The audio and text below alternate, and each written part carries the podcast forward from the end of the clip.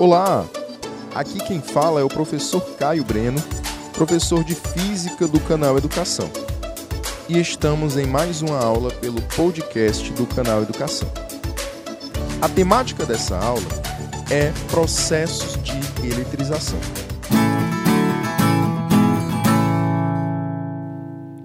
Os processos de eletrização são métodos onde um corpo deixa de ser eletricamente neutro e passa a estar carregado positivamente ou negativamente.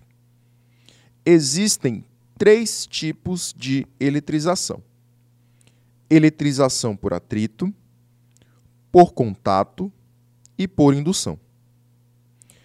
A primeira, a eletrização por atrito, ocorre quando os elétrons estão localizados na eletrosfera, que é a parte externa do núcleo, e são mantidos girando ao seu redor por forças eletrostáticas.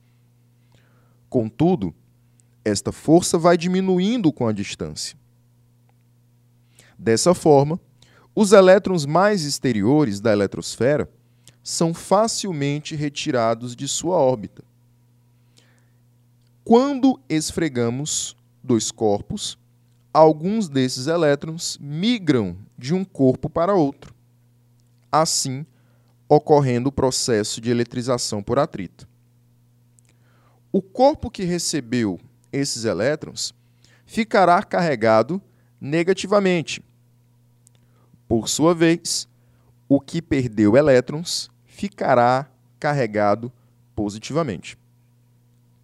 Portanto, fica carregado positivamente quem perdeu elétrons e não quem ganhou prótons. Para receber ou perder elétrons, depende da substância de que é constituído o corpo. Esse fenômeno é chamado de triboelétrico. E através de experimentos em laboratórios, são elaboradas as séries triboelétricas. Na série triboelétrica, os elementos são ordenados em uma tabela, de tal modo que adquirem cargas positivas quando atritadas por um que o segue, e cargas negativas quando atritadas por um que o precede nessa tabela. A próxima eletrização é a eletrização por contato. Este tipo de eletrização ocorre quando um corpo condutor está carregado e entra em contato com outro corpo. Parte da carga irá ser transferida para o outro corpo. Neste processo, os corpos envolvidos ficam carregados com cargas de mesmo sinal. E a carga do corpo que estava inicialmente eletrizado diminui. Os corpos, quando estão envolvidos na eletrização, são condutores de mesmas dimensões e mesmas formas. Após o contato, terão cargas de mesmo valor. Prova disto é observar que um cabelo pode ser arrepiado após encostar em uma esfera condutora eletrizada.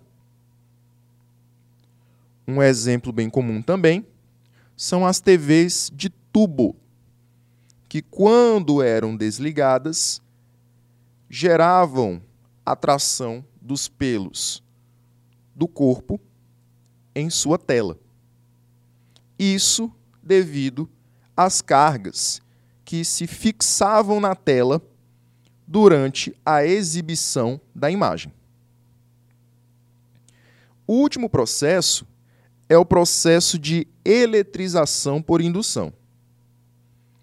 A eletrização por indução pode ocorrer em contato sem este contato e quando um corpo eletrizado indutor é aproximado de um corpo condutor, que se chama induzido.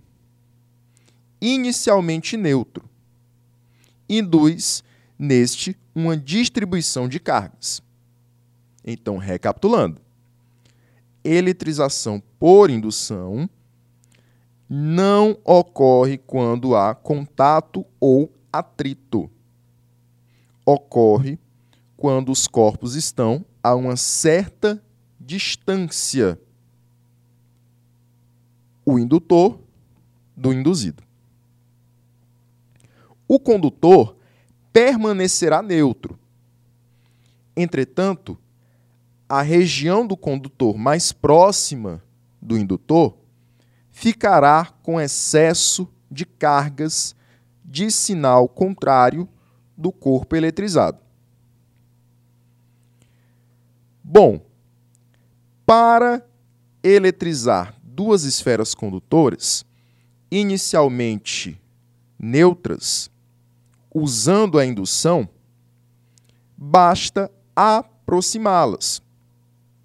Um exemplo seria aproximar um bastão eletrizado positivamente e verificaríamos que os elétrons do conjunto serão atraídos para a extremidade mais próxima do bastão. Mantendo ainda o bastão na posição inicial, separamos duas esferas neutras, como havíamos dito antes. Assim, a esfera mais próxima do bastão ficará com excesso de cargas negativas, enquanto a outra esfera ficará com falta de elétrons, ou seja, será carregada positivamente.